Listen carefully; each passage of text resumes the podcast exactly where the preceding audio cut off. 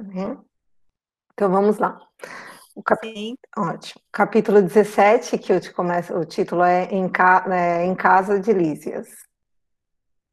Então, o capítulo ele começa com Lísias indo é, no hospital buscar André Luiz, que André ele tinha acabado de receber alta, e que foi até uma surpresa que o André também não esperava, e ambos estavam encontrando, indo ao encontro do benfeitor Clarencio, que Clarencio precisava fazer algumas recomendações para André Luiz.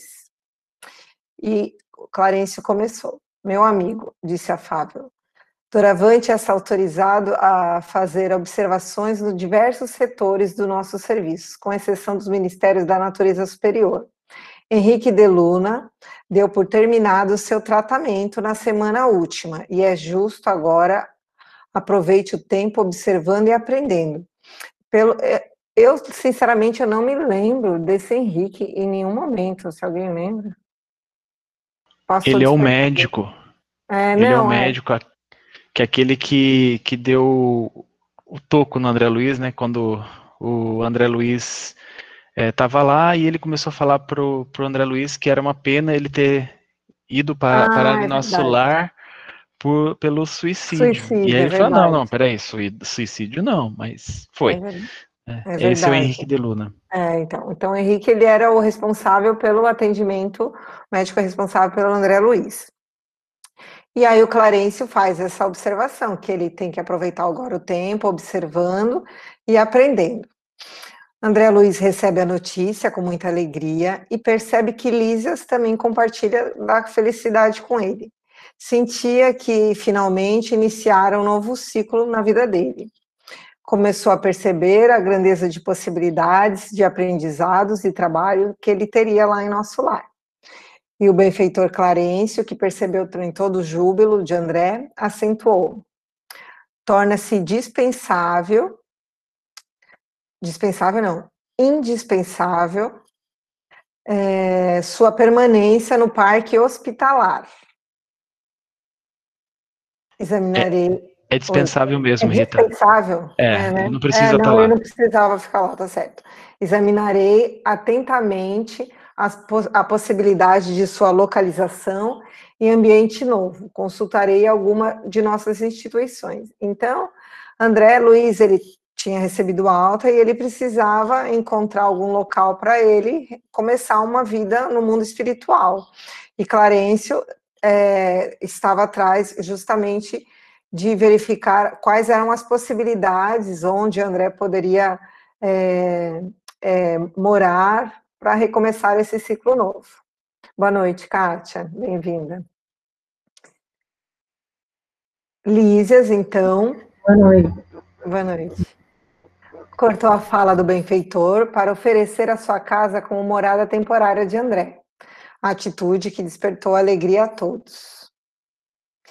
E aí Clarencio é, acabou entregando, guarde esse documento, que André Luiz é, nos fala que ele era parecido com uma pequena cardeneta, que com ele poderá ingressar nos ministérios de regeneração, de auxílio, de comunicação e de esclarecimento durante um ano. Decorrido esse tempo, veremos o que será possível fazer relativamente aos seus desejos. Instrua-se, meu caro, não perca tempo no interstício, ou seja, no intervalo das experiências carnais, deve ser bem aproveitado. Aqui, Clarencio é, mostrou para André que ele precisava utilizar esse tempo que ele teria é, no, entre uma encarnação e outra para realmente se instruir, trabalhar, para esclarecer todas as dúvidas que ele tinha. Ele teria aí um ano é, para ele é, se. É, para ele conseguir, vamos dizer assim, como se ele entrasse uma, numa uma escola, então ele teria um ano para se formar, para pegar todas as informações possíveis que, que seriam pertinentes ao que ele buscaria, né, para desenvolvimento das suas atividades futuras em nosso lar, e depois desse estágio de um ano, em todas esses ministérios, regeneração, de auxílio, comunicação esclarecimento, André Luiz teria provavelmente um encontro terá com Clarencio, para que Clarencio veja se realmente ele fez esse estágio, o quanto que ele progrediu, e para ver se realmente poderia atender às necessidades que André traria um ano depois. Ambos seguiram para a casa onde André é, de Lísias, né, onde André foi recebido com todo amor e carinho maternal pela mãe de Lísias. E aí André relata: entramos, ambiente simples e acolhedor, móveis quase idênticos ao da, aos terrestres, objetos em geral, demonstrando pequeninas variantes, quadros de sublime significação espiritual, um piano que nota, de notável proporções, descansando sobre ele grande harpa talhada em linhas nobres e delicadas. Identificando minha curiosidade, Lísias falou pra, é, pra, prazenteiro. A gente lembra que, é, é, que o André Luiz nessa época não tinha televisão de tela plana, não tinha é, celular, nós não tínhamos nada dessas tecnologias que nós temos hoje. E aí ele relata esse, esse, tipo de tecnologia que naquela época todo mundo achava que era uma coisa assim, nossa, muito moderna e inimaginável. Então a gente percebe que essa evolução tecnológica também vem das esferas espirituais para a Terra. E aí Lísias fala, como vê, depois do sepulcro, não encontrou ainda os anjos arpistas, mas aí temos uma harpa esperando por nós mesmos, brincando, porque as, as, as, nós, eu acredito que não, mas muitos ainda têm essa ilusão de achar que vão encontrar anjos tocando harpas e tal. Ó, Lísias, né, a mãe asseverou carinhosamente, não faças ironia. Não te recordas como o Ministério da União Divina recebeu o pessoal da elevação no ano passado, quando passaram por aqui alguns embaixadores da harmonia? Gente tem embaixadores de, da harmonia também. Acho que quando as coisas começam a sair assim, é, começa, eu, é, isso é uma coisa que eu estou imaginando, porque eu nem achei literatura sobre isso. Mas eu acho que quando as coisas ficam um pouco desequilibradas, é, quando de repente uma, os ministros do nosso lar não compreendem alguma instrução ou estão em alguma dúvida, as esferas mais altas, eu acredito que man, acabam enviando para lá alguns embaixadores que para trazer esclarecimento e para harmonizar essa relação com tanto com as esferas mais altas, como eu acredito com as esferas da Terra também. Alguém quer falar alguma coisa? Rita, Pode esse, falar. Essa observação da, da mãe do, do Lísias também é referente a é, esses embaixadores da harmonia me fez lembrar da Alcione, lá no uhum. livro é, Renúncia, e estudar harmonia, música, né, lá em uhum. Sirius, né, em uhum. outra outra estrela, outro conjunto de planetas. Então, é, o que eu percebi aqui é que esses embaixadores da harmonia vieram falar da seriedade da música, da seriedade é, dessa a, a harmonia musical, né? Porque ele se, é, eu acho que ela se doeu, né, vou dizer assim, mas é claro Sim. que um espírito assim não, não tem isso. Só para ele é, deu um, um aviso para o Lísias tomar cuidado com que da maneira que ele fosse falar da, da harpa, do piano ou da música, né? Então ela só estava advertindo isso e eu achei bem interessante. Uma coisa que, que me chamou a atenção, né? É, quando ele fala, quando Lísias fala, né? Depois do sepulcro, é, você não encontrou ainda os anjos com arpias, mas aí temos uma harpa esperando a nós mesmos. Então, é, é, é interessante essa, essa, esse jogo de palavras dele, que ele está colocando assim, olha, aqui não tem nenhum anjinho tocando harpa, um ser puro, perfeito, mas aqui tem uma harpa esperando que nós nos purifiquemos, uhum. nos tornemos anjo, para poder tocar essa, essa harpa e realizar o nosso, né, o, a concepção de céu que a gente ainda tem muito infantil.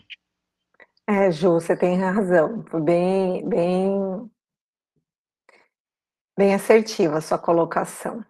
É, o tempo todo a gente está vendo que a relação com a música, com a, a questão da, da, elevação vibracional, com a música é muito importante, né? As orações.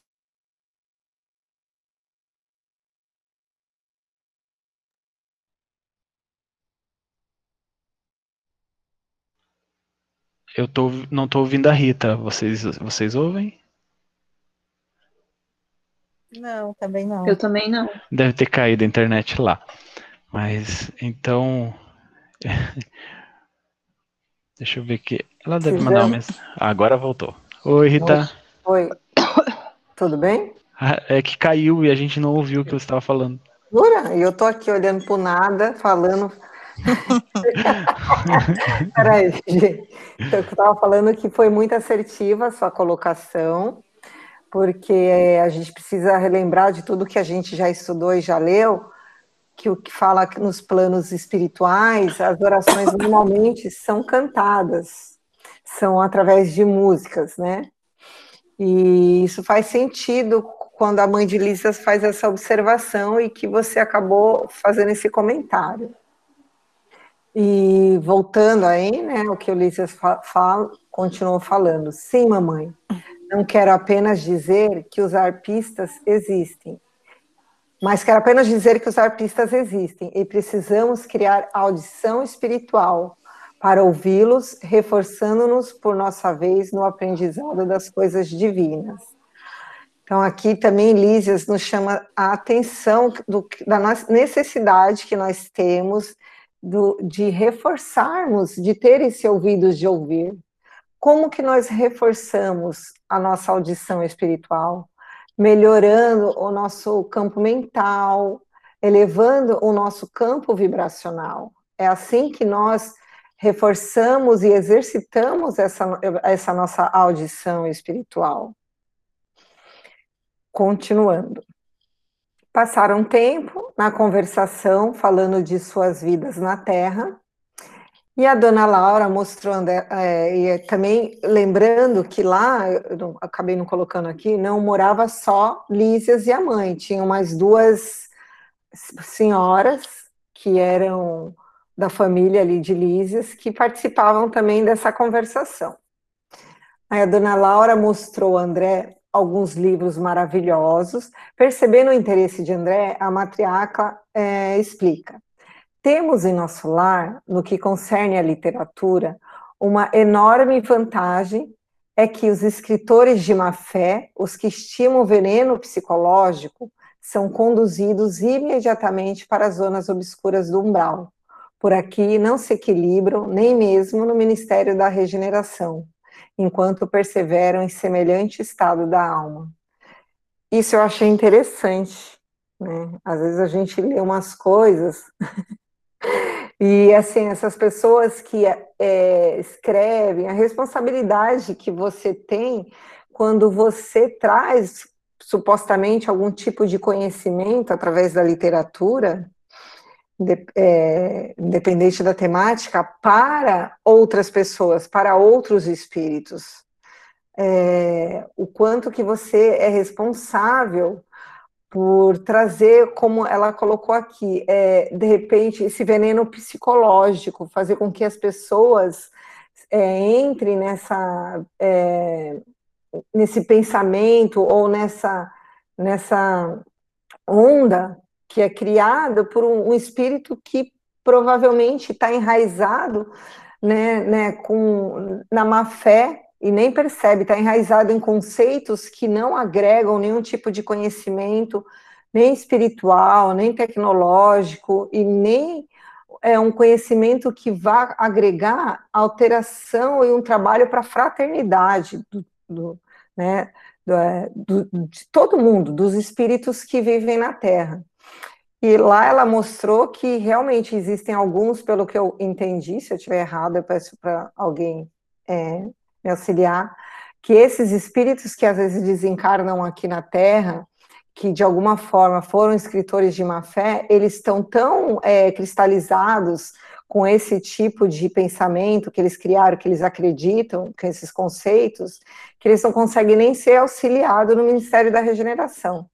Eles ficam lá nas zonas umbralinas até que eles possam perceber que eles estavam é, com conceitos e com pensamentos completamente equivocados e que não traziam nenhum tipo de engrandecimento para a alma. É isso? É, o, uma coisa também que eu marquei aqui, né, eu destaquei essa aqui, por aqui não, não se equilibram, nem mesmo o Ministério da Regeneração, que é aquele ministério que auxilia, que ajuda, onde tem a parte hospitalar, onde recebem espíritos em condições bem ruins, né, é, enquanto perseverarem em semelhante estado da alma. Uma coisa interessante é que a gente tem que perceber como André Luiz foi parar em nosso lar. Né, ele, ele se dispôs a fazer oração, se dispôs a entregar e confiar em Deus, né, a fé, e aí Clarence pôde auxiliá-lo. Estes que ele se refere aqui, eles não estão dispostos a isso. Né? Você percebe que esses espíritos não estão dispostos a isso. E a gente começa a analisar um pouco das, da nossa literatura humana aqui, né? É, tem um livro que eu tô eu comprei ele, ainda não comecei a ler, né, mas que é Os Sofrimentos do Jovem Werther, do, Go, do Goethe, Goethe, do Johann Wolfgang é, Goethe. Uhum. É, ele é um clássico universal, é um best-seller, foi muito vendido, muito aplaudido né, pela linguagem, mas ele foi um livro que incentivou muitos jovens a cometerem suicídio. Né? Então, assim, é uma é um clássico da literatura, né, aclamado por muitas pessoas que leem, mas a, a, a carga psicológica que aquele livro e aquelas palavras trouxeram para toda uma geração, né, é, não, não condiz com um, uma esfera de, de trabalho, de auxílio, como é nosso lar. Né? Então, por isso que ela, ela pontua que lá não ficam esse tipo de, de, de, de literatura, né? Então, essa, esse tipo de literatura, ele não acontece lá por causa disso, né? Então, são espíritos que não conseguem nem ser levados para auxílio, não conseguem permanecer nos hospitais e acabam caindo por causa do padrão vibratório, por causa do, do padrão de pensamentos. É, isso eu achei interessante. Sim, Ju. Eu acredito também que eles acabam sendo corresponsável por, querendo ou não, é, por essas pessoas que foram ao, é, se cometer o suicídio, né? Porque é, mesmo que não seja, como a gente viu mesmo com o André Luiz, não foi a intenção do, do, do autor é, levar com que as pessoas é, tomassem esse tipo de atitude drástica, mas querendo ou não, você acaba incitando algum tipo de é, esse tipo de comportamento e você é um corresponsável sim. Então vamos lá. Eu não pude deixar de sorrir, continuando a observar os, prim os primores da arte fotográfica nas páginas sob os meus olhos. Não voltar a mim da admiração que me empolgava, quando a senhora Laura convidou a oração. Sentamos-nos silenciosos em torno da grande mesa, ligado um grande aparelho, fez-se ouvir música suave era o louvor dos, no momento crepuscular. É, o nosso lar, pelo que o André trouxe, em todas as casas tem esse aparelho que a gente vai, se a gente for ligar alguma coisa aqui na linkar com, com alguma coisa aqui na Terra, seria um rádio, né? E, e ele, esse rádio ou um megafone, não sei bem que tipo de link fazer. E é, uma, uma televisão, um projetor, porque ele tem imagem também, ah, não é só música. Né? É, então seria um telão, né? um telão é, que, que é, onde começam as orações por lá, todo mundo se conecta, como igual a gente está aqui, com a diferença que ninguém, eles não são vistos, né? E surgiu ao fundo, ao mesmo tempo, o quadro prodigioso da governadoria, que eu nunca me cansava de contemplar todas as tardes, no parque hospitalar. Naquele momento, porém, sentia-me dominado de profunda e misteriosa alegria. e vendo o coração azul desenhado ao longe, senti que minha alma se ajoelhava no templo interior, em sublimes transportes de júbilo e reconhecimento. Acho que isso é importante também a gente relembrar sempre a questão do templo, que isso é uma coisa que é muito confundida, é, foi por muitos anos, ainda tem gente que confunde demais, que é, acredita que você só pode rezar ou conversar com Deus em templos construídos por homens. E nós sabemos, aprendemos que não é isso. Quando Deus fala do nosso templo, ele, que ele nos pede para nos conectarmos com eles através do nosso templo, é o nosso templo interior. Quando André Luiz fala que ele se ajoelhou no seu templo interior, justamente que, é, que ele fez essa, ele se sentiu tão é, envolvido e profundamente envolvido com essa alegria e nessa vibração, que era a vibração sublime, que ele se sentiu trans, é, essa necessidade desse, desse, é, dessa conexão interna com Deus, né? Ele foi transportado para essa conexão interna. E é isso que nós precisamos fazer. É assim que nós conversamos com Deus. Não com orações decoradas, e não, não temos essa necessidade de estar num local é, adequado, nada disso. Principalmente nessa época que a gente está vivendo de pandemia, que a gente precisa ficar em casa por questões é, de saúde, isso só reforça cada vez mais que nós não precisamos de intermediários para ter a nossa conversa com nosso pai. Boa noite, Denise. E Rita, é uma coisa que eu anotei aqui e eu achei muito interessante, principalmente isso que você falou sobre o templo, né? O templo de cada um. Se a gente for lembrar é, de Jesus na passagem com os apóstolos, ele fala que aquele, porque a gente tem que lembrar que na época de Jesus o templo né, de Jerusalém estava sendo reconstruído, né? Uhum. Eles estavam construindo mais, mais, que já tinha sido destruído, eles estavam reconstruindo e estavam e era aquele templo grandioso. E Jesus, vendo os apóstolos, andando com os apóstolos, falou: olha, esse templo que eu vim destruir esse templo, templo de pedra, porque eu levantarei um em três dias.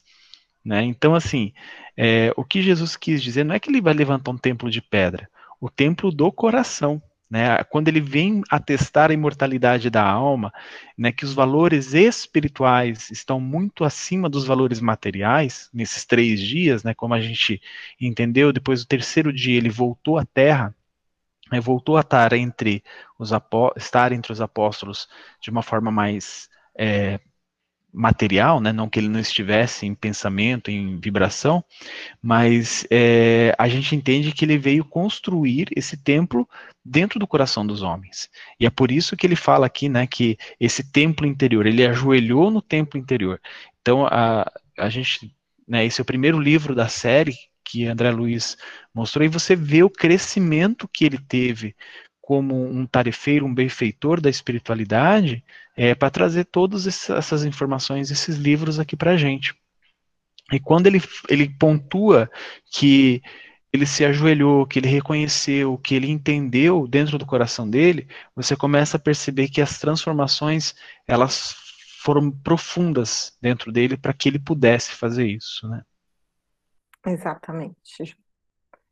Alguém quer esclarecer alguma dúvida? Tem alguma coisa para acentuar? Porque eu vou passar para o próximo capítulo. E aí, nesse capítulo 18, eu praticamente não resumi. Pode ser que eu pule alguma coisa aqui, se a gente achar que tiver, tem necessidade, mas eu acho que tem muita informação boa aqui para a gente explorar. Que o título é Amor, o Alimento nas, das Almas. Terminada a oração, Chamou-nos à mesa a dona da casa, servindo caldo reconfortante e frutas perfumadas, que mais pareciam concentrados de fluidos deliciosos. Eminentemente surpreendido, ouvi a senhora Laura observar com graça. Afinal, nossas refeições aqui são muito mais agradáveis que na terra. Há residências em nosso lar que as dispensam quase por completo mas nas zonas do Ministério do Auxílio, não podemos prescindir dos concentrados fluídicos, tendo em vista os serviços pesados que as circunstâncias impõem. Dependemos grande quantidade de energia, despendemos, né, grande quantidade de energia, é necessário renovar as provisões de força. Então, eles ali, a gente observa que eles moravam e trabalhavam no ministério, próximo ao Ministério do Auxílio. A dona Laura, a gente vai ver mais para frente, né, ela trabalhava, e o Lísias também, no Ministério do Auxílio. Então, como eles doavam muitas energias, fluidos deles, espirituais, eles precisavam dessa quantidade de é, é, repor essas energias. Por isso que ela explica que eles tinham uma alimentação, vamos dizer assim, que meio que intermediária.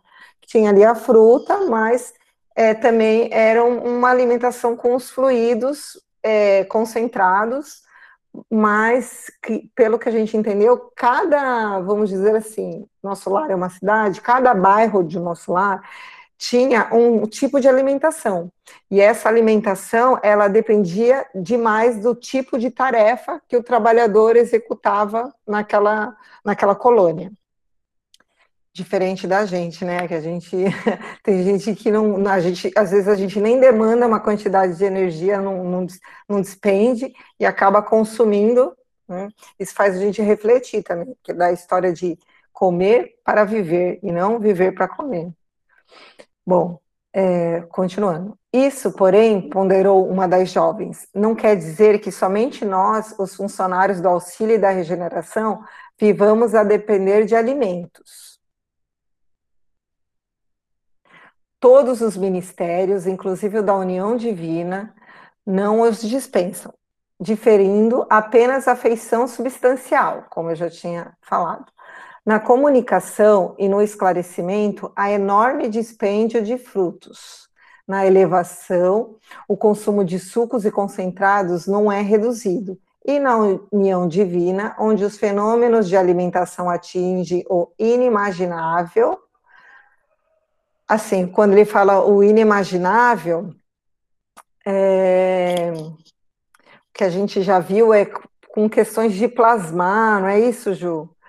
é, plasmar, é, é, principalmente refeições. extrair da, porque assim a gente tem que entender que o tempo todo nós estamos recebendo como planeta, né, emanações de espíritos divinos, né?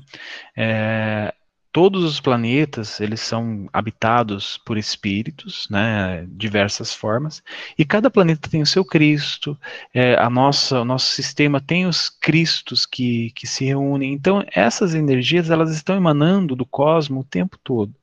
E estes espíritos, quando ela fala no inimaginável, eles retiram energias dali, as energias do, do próprio planeta Terra, através da natureza, né, através do, daquilo que é produzido de mais leve e sublime na, na, na, na natureza, no, no, nas matas, nos mares, nos rios, eles retiram energias dali.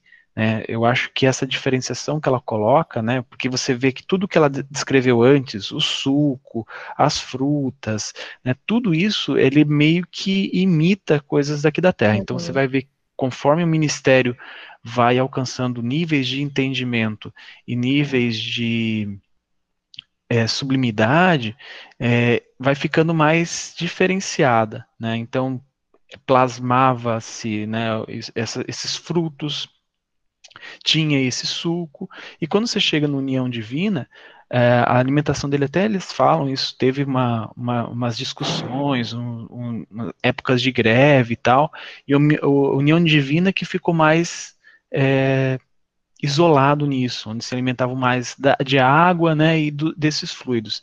Então eu, eu acredito que seja isso, sabe? Uhum. É, não, com certeza. É da, inimaginável porque assim, a gente ainda não consegue ter é, a aceitação e até por conta da, da, da, necessidade mesmo de suprir o corpo físico, e André ainda estava naquela no processo intermediário, de aceitar que, é, é, que você pode se alimentar dos fluidos cósmicos e espirituais, por exemplo. Porque é, o, é. pessoal, o pessoal. Ah, desculpa, Ju. Pode falar, pessoal, pode falar o pessoal da, que trabalhava, que trabalha na União Divina, são, como a gente viu há uns capítulos atrás, poucos, pouquíssimos são os que desencarnam na Terra, que passam lá pelo processo de auxílio e que vão para a União Divina.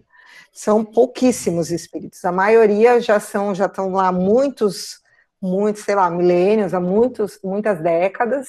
São espíritos que, é, de alcance moral muito alto e que isso faz com que o perispírito deles sejam também mais é, leves, necessitando de é, menos denso, vamos dizer assim, é, necessitando menos de é, alimentação material. Pode falar. É, a gente não pode esquecer, né? Esse livro foi publicado em 44, né? Então a, a, essa irmã do Lísias, quando ela estava explicando isso, ela era uma das funcionárias desses é, ministérios mais, como diz o Clarence, mais ligados à matéria ainda. Ela provavelmente, né, que eu estou deduzindo, ela não tinha, como o André Luiz também não, não tinha acesso aos, aos, aos ministérios mais elevados. Então, por isso que ela coloca que é inimaginável. Uhum. Por quê? Porque talvez ela não tivesse esclarecimento, né? Depois a gente vê que o André Luiz nos livros posteriores vai adquirir, de poder explicar o que, o que são ondas, o que é energia magnética, o que é campo mental, o que é energia mental, e tudo isso que depois ele teve acesso a isso devido a sua é, seu entendimento, seu avanço, é ela que nesse momento ela não conseguia compreender. Por isso que eu vejo que ela se coloca, é inimaginável. Né? Então nós não vamos conseguir compreender aqui ainda. Né? Pelo grau dela. Verdade, Ju. E aí o André Luiz ficou né, super é, em dúvida, e aí a mãe da, do Ulisses, a senhora Laura, percebendo a, as questões que permeavam ali a mente de André, começou a explicar. Nosso irmão talvez ainda ignore que, maior, que o maior sustentáculo das criaturas é justamente o amor. De quando em quando, recebemos em nosso lar grandes comissões de instrutores que ministram ensinamentos relativos à nutrição espiritual, todo o sistema de alimentação, nas variadas esferas da vida, tem no amor a base profunda. O alimento físico, mesmo aqui propriamente considerado, é simples problema de materialidade transitória como no caso dos veículos terrestres, necessitados de colaboração de graxa e do óleo. A alma em si apenas se nutre de amor. Quanto mais nos elevarmos no plano evolutivo da criação, mais, extensamente conheceremos essa verdade. Não lhe parece que o amor divino seja o cibo do universo? Cibo é o alicerce, o sustento do universo. Então, ela ela deixa bem claro que quanto mais elevado é o espírito, menos necessidade de alimentação material, de coisas da, materiais ele tem.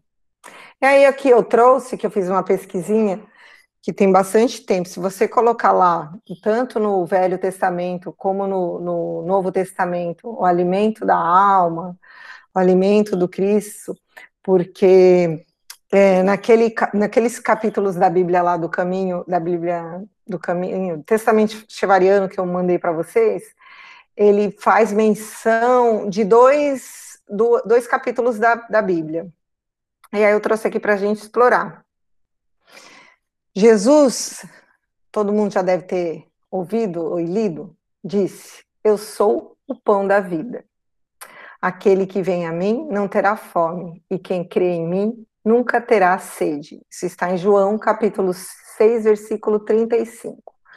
Jesus fazia essa analogia com pão porque, na época, ele estava pregando para o povo judeu e, a questão do pão, do alimento é, que era muito importante para eles, porque Moisés, na época que eles estavam lá no Êxodo, é, fez o pão lá, que é o famoso pão ázimo, que foi o pão que Deus é, auxiliou o povo judeu, ah, e eles se alimentaram por muitos anos daquele pão. Então, Jesus fazia a analogia do, da necessidade da, de alimentar o corpo, que é com o pão, que é a coisa mais simples, tanto que o pão asmo, que é o, ele é feito só com água, fer, é, não põe fermento, é água, sal e, e farinha, que é o mais simples possível.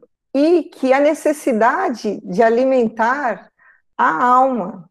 E como a gente alimenta a alma?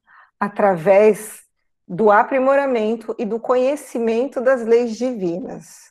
Então, Jesus fazia essa analogia que ele era o pão da, da vida, por quê? Porque se nós seguíssemos, seguimos um exemplo do Mestre, nós é, estaremos sempre querendo alimentar o nosso espírito com mais conhecimento, com mais trabalho, servindo, aprimorando os nossos, as nossas limitações. É assim que é uma das formas de se alimentar a alma, através de, do conhecimento das leis divinas.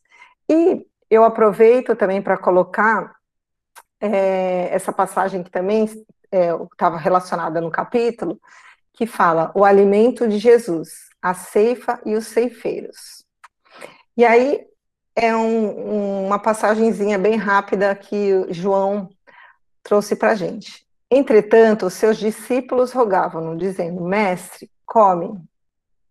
Porque os discípulos, como a gente, estavam, estavam todos muito preocupados com a, a condição do corpo da carne. Mas ele lhes respondeu: Eu tenho para comer um alimento que vós não conheceis. Então, assim, Jesus ele aproveitava todos os momentos para ensinar. Pelo que diziam os discípulos uns para os outros, será que alguém lhe trouxesse algo para comer? Ingênuos, né? Aí disse Jesus: O meu alimento é fazer a vontade daquele que me enviou para executar sua obra. A obra é estar, instalar o reino de Deus na terra. Não dizeis que ainda faltam quatro meses para a colheita? Mas eu vos digo: levantai os vossos olhos e olhai para essas terras que já estão branquejando próximas à colheita. E o que colhe recebe garladão, e ajunta fruto para a vida eterna, para que assim o que semeia como que colhe juntamente se regozizem. Porque nisso é verdade, é verdadeiro ditado: quem que um é o que semeia e o outro é que colhe. E eu enviei-vos a colher o que vós não trabalhastes. Outros foram, foram os que trabalharam, e vós entrardes nos seus trabalhos. Parece confuso, né? como toda mensagem de Jesus, mas se a gente for, é, a gente vai seguir um capítulo para frente aqui, que ela explica exatamente o que significa essa passagem, pelo menos para mim ficou bem claro, que é que é, todos nós temos essa necessidade do alimento espiritual, que esse alimento espiritual, ele ora será semeado por nós, e ora será, nós iremos colher de outras pessoas. É, Deus, ele alimenta seus filhos, além das, dos recursos da natureza, mas espiritualmente, através de outros filhos que já estão um pouco mais, é, vamos dizer assim, que já estão um pouco mais dispostos a tentar compreender as leis divinas. E é assim que ele alimenta. Esses são os que semeiam. E os que se alimentam dessa, dessa, dessa, dessa, desse pão são os que colhem. E que um dia serão semeadores também. Foi isso que o Cristo fez. O Cristo, ele percebeu que já que as pessoas já estavam prontas para entender que ele era o Messias e que ele iria ali de plantar, é, que foi o Evangelho, e que os discípulos colheriam, além das coisas boas, as coisas ruins, que é, as consequências que esse Evangelho é, traria para o mundo, que todos nós conhecemos. E que, principalmente, que o trabalho não era um deles, mas que eles também teriam crédito Então, não é só quem, quem fala sobre a palavra de Deus que recebe os créditos, mas também quem está pronto para receber esse alimento da alma também ganha com isso, cresce com isso. Alguém quer falar mais alguma coisa? Posso é. seguir? É, Ju, pode falar. Só ia falar assim que esse, essa questão do, daqueles que semeiam, né, e aqueles que colhem, é, muitas vezes a gente fica triste, às vezes a gente conversa entre nós na casa espírita, né, poxa, a pessoa começou a participar da casa espírita, né, tava com um problema terrível e as coisas foram se resolvendo e tal, e aí ela some, né? A gente fica triste porque a pessoa estava num caminho tão bom, estava começando a conhecer a doutrina, começando a conhecer o evangelho, começando a aplicar isso na, na, na sua vida. Aí a pessoa é, some. E a gente estava conversando hoje, estava passeando com meu cachorro, e tava, a gente estava conversando e falou assim: ah, mas a gente não sabe se na casa dela ela está aplicando esses preceitos.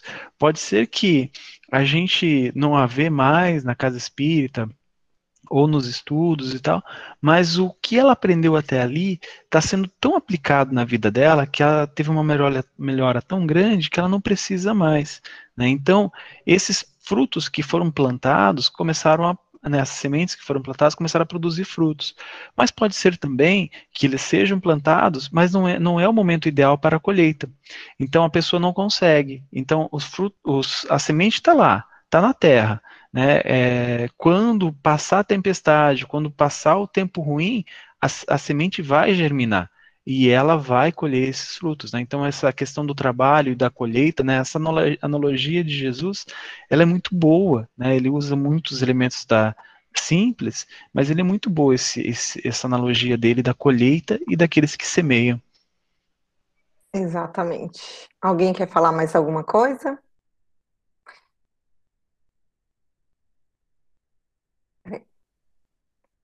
E aí, continuando, André se sentia muito reconfortado com as informações recebidas. Elísias aproveitou para colaborar, acentuando. Tudo se equilibra no amor infinito de Deus. E, quanto mais envolvido o ser criado, mais sutil o processo de alimentação. O verme no subsolo do planeta nutre-se essencialmente da terra, de terra. O grande animal colhe na planta os elementos de manutenção, a exemplo da criança sugando o seio materno. O homem colhe o fruto do vegetal, transforma-o segundo a exigência do paladar que lhe é próprio, e serve-se dele à mesa do lar. Nós, outros, criaturas desencarnadas, necessitamos de substâncias suculentas tendentes à condição fluídica e o processo será cada vez mais delicado à medida que se intensifique a ascensão individual. Então, aqui a explicação de Lísias, eu acho que acredito que é bem clara né, para todos nós. Não esqueçamos, todavia, a questão dos veículos, acrescentou a senhora Laura, porque, no fundo, o, o verme, o animal e o homem e nós dependemos absolutamente do amor. Todos nós nos movemos nele e sem ele não teríamos existência. Então, é, Lísias fez uma analogia com, com as necessidades da carne, né, de alimentação da carne, e ela, a dona Laura, lembrou que, independente das necessidades da carne serem supridas, não, todos os seres vivos dependem do suprimento do amor de Deus, né, no alimento que é o amor de Deus. Não se lembra do ensino evangélico, amai-vos uns aos outros? Aí é aquela troca naquele assunto que a gente falou do ensinamento de Jesus agora. Prosseguiu a mãe de Lísias. Jesus não preceituou esses princípios objetivando tão somente os casos de caridade, nos quais todos aprenderemos, mas dia menos dias, que a prática do bem constitui simples dever. Então, o bem é, é, é um dever, não? Aconselhava-nos igualmente a nos alimentarmos um aos outros, no campo da fraternidade e da simpatia. O homem encarnado saberá mais tarde que a conversação amiga, o gesto afetuoso, a bondade recíproca, a confiança mútua, a luz da compreensão, o interesse fraternal, patrimônios que se de derivam naturalmente do amor profundo, constituem sólidos alimentos para a vida em si. Reencarnados na Terra, experimentamos grandes limitações. Voltando para cá, entretanto, reconhecemos que toda a estabilidade de alegria é problema de alimentação puramente espiritual. Formam-se lares, vilas, cidades e nações em obediência aos imperativos tais. E aí é interessante, né? Porque assim, a gente na quarentena, como a gente sentiu essa necessidade de compartilhar é, é, experiências e a vivência com, a, com outras pessoas, com os nossos amigos, com os nossos familiares. E nós nunca pegamos é, e refletimos sobre isso, sobre a questão do da amai-vos uns aos outros, da necessidade que nós temos justamente de nos alimentarmos espiritualmente do amor que o outro traz para a gente. E que o amor, que às vezes a gente tem uma, uma visão de amor assim, que é muito limitante com, com a questão de de relações é, afetivas de mãe ou de marido e mulher. Não, nós nos alimentamos do carinho que nós recebemos dos amigos, de um abraço, de uma palavra de conforto, ou de simplesmente só dele escutar o que as nossas reclamações, é, é, desse, desse, desse convívio, dessa troca de energia que nós temos o tempo todo com, com as pessoas com quem nós convivemos. Nós nos alimentamos das vibrações. Por isso que nós escolhemos os, as pessoas com quem nós convivemos. Porque justamente nós necessitamos dessa troca de isso é amor. Isso a mãe do Lísias explica aqui para gente. Isso é uma troca mútua de amor. Um alimenta o que o outro tem de maior necessidade e o outro também nos traz o que nós necessitamos mais naquele momento. Então, eu acho que isso traz uma resposta, pelo menos para mim, bem profunda, né? Da, que eu mais senti é, de, de, dificuldade dessa quarentena foi justamente é, a falta das pessoas. Então, eu estava provavelmente sentindo falta dessa troca de amor mútuo que a gente tem, que a gente faz entre nós. Alguém quer acrescentar alguma coisa? E aí isso nos recorda aquela passagenzinha aqui de João que a gente estudou um pouquinho atrás. E aí o André é, fala: recordei instintivamente as teorias do sexo, largamente divulgadas no mundo, mas adivinhando-me talvez os pensamentos, a senhora Laura sentenciou. E ninguém diga que o fenômeno é simplesmente sexual. O sexo é manifestação sagrada deste amor universal e divino, mas é apenas uma expressão isolada do potencial infinito entre os casais mais espiritualizados, o carinho, a confiança, a dedicação e o entendimento mútuos permanece muito acima da união física, reduzida entre eles à realização transitória. A permuta magnética é o fator que estabelece ritmo necessário à manifestação de harmonia. Para que se alimente a aventura, basta a presença e às vezes apenas a compreensão. Isso é um assunto bem assim complexo, né? Que não dá para a gente destrinchar aqui. É, mas a gente faz é, as, na, aqui na Terra essa confusão muito grande com relação ao sexo que, como, ela trouxe assim, nos mundos mais elevados, essa, o sexo nada mais é uma das formas de permutar esse amor, da mesma maneira como ela trouxe no outro exemplo, como a gente faz com os filhos, com os amigos. Porém, aqui ainda na Terra, nós temos a necessidade do, do ato sexual da, é, carnal. Mas ele nada mais é do que uma permuta magnética que nós temos que é, entender que é, com, é, tratar com muita seriedade, porque nós estamos trocando vibrações magnéticas com a pessoa com quem nós estamos nos relacionando. Alguém quer, quer acrescentar, Ju? Rita, é uma coisa interessante, assim, é claro que aqui ela está se, relacion, é, se referindo ao casal, né? Sim. Essa questão dessa permuta.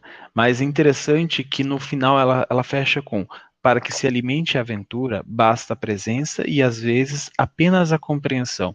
E aquilo que você estava falando no, no, no, parágrafo anterior, dessa necessidade que nós temos, principalmente agora, nessa experiência de isolamento, das outras pessoas.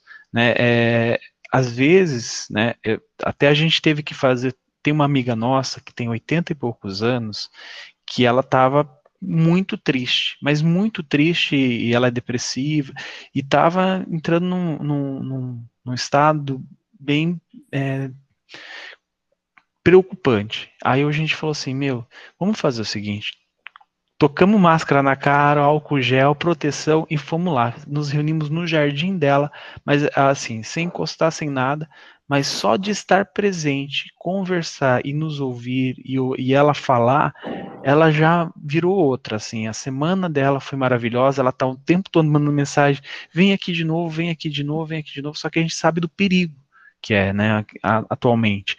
Mas o que que acontece? Essa, essa, essa permuta são é, as pessoas sentem falta. E aquilo que você falou e o que ela está falando aqui também que a, a, a, presença das pessoas no casal ali, né, o, o, eles juntos, isso já troca magneticamente tanta coisa, né, de conversar, de almoçar juntos, de ter uma conversa, de fazer uma observação, isso tudo você está trocando essas energias, né, e lá para frente a gente vai aprender como isso, isso, isso acontece, né, no, no reino da, do nosso corpo e do nosso espírito, mas essa troca de energia ela acontece dessa forma e que é, é muito mais sublime do que a gente pode descrever aqui no livro, né? Exatamente, Ju. E aí, alguém quer falar mais alguma coisa? Estou finalizando já aqui. E aí, valendo-se da pausa, Judite, que era uma das, das moças que moravam lá, acrescentou: Aprendemos em nosso lar que a vida terrestre se equilibra no amor, sem que a maior parte dos homens se aperceba. Almas gêmeas, almas irmãs, almas afins constituem pares e grupos numerosos, unindo-se uma às outras, amparando-se mutuamente. Conseguem equilíbrio no plano da redenção. Quando, porém, faltam companheiros, a criatura menos forte costuma sucumbir em meio da jornada. E foi isso que o Ju acabou de explicar da amiga dele de 80 e poucos anos. Realmente nós temos as nossas fraquezas e a gente tem essa necessidade mesmo de estar tá vivendo em comunidade, necessitamos dos, das nossas almas afins, as nossas almas irmãs, para nos auxiliarem, às vezes só nessa troca de vibração, é, que corresponde a amor, é uma forma de, de demonstrar amor e fraternidade, que nos auxilia nessa caminhada que não é fácil. Aí, é, o Lísias conclui: Como você vê, meu irmão, ainda que é possível relembrar o Evangelho do Cristo, que nem só de pão viverá o homem. E a conversação foi interrompida. Quando Cristo falou rapidinho isso, é justamente para mostrar que a gente não pode só alimentar o corpo de carne, precisamos correr atrás de alimentar a alma. E a conversação foi interrompida pela chegada de dois amigos, né, companheiros de tarefas e amigos do Lísias, e que Lísias iria encontrar essa companheira, que, é, e ambos seguiram para campo, o campus de, da música, com a exceção da senhora Laura, que ficou para suprir as necessidades da, da sobrinha que havia recém-desencarnado e tinha chegado da Terra. E a senhora eh, Laura reforça: vão em busca do alimento a que nos referíamos. Os laços afetivos aqui são mais belos e mais fortes. O amor, meu amigo, é o pão divino das almas. O pábulo, a recopilar o alicerce sublime dos corações. Então, aqui ela reforça que o amor para a gente, não só lá, mas aqui na Terra também, quanto encarnados, para a gente o amor, ele é realmente o nosso alicerce para a gente seguir. Eu, dificilmente uma pessoa consegue seguir uma jornada aqui na Terra se ela não tiver um amparo de um amor. o amparo de um companheiro, de uns ami dos amigos que, que o amem, do, dos pais, dos filhos. Normalmente a, a, gente acaba sucumbindo mesmo quando a gente não se sente, não está amparado pelo amor, que é diferente de não se sentir amado, aí já é outra questão.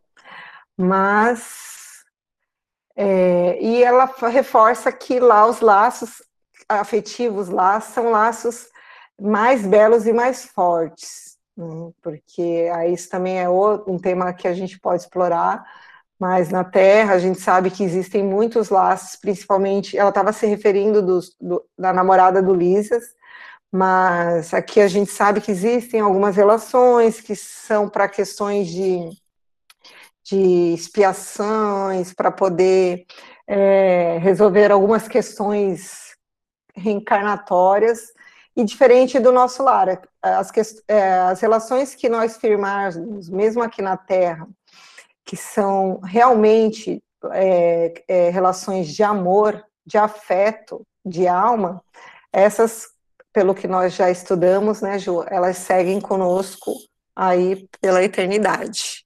Ora separado, né, um encarnado não, mas os laços são fortes, são eternos. Alguém quer acrescentar alguma coisa?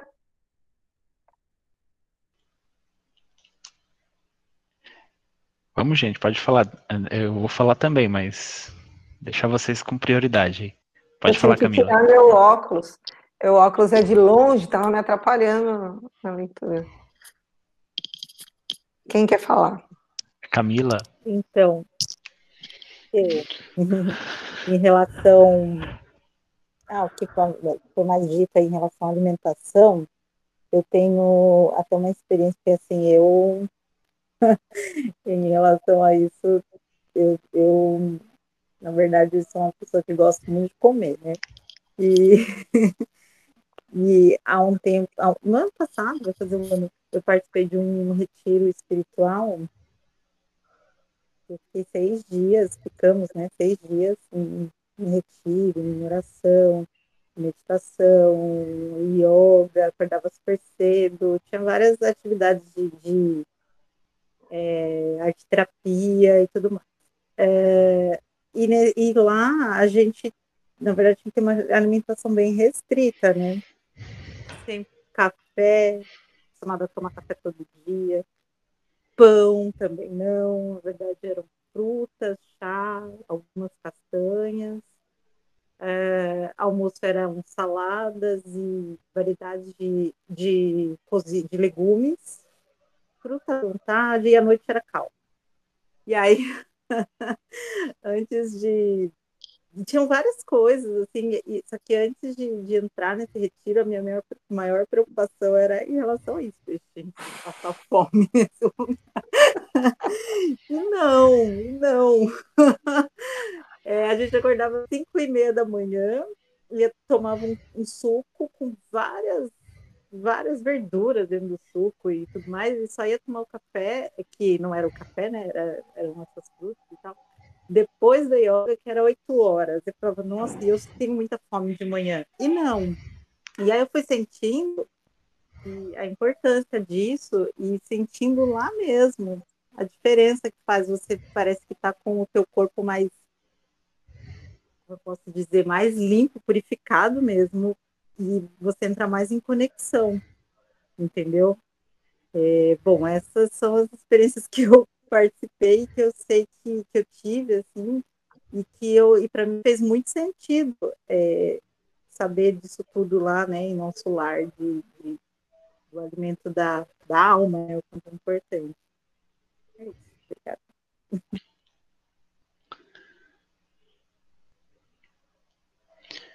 Mais alguém gostaria de comentar alguma coisa?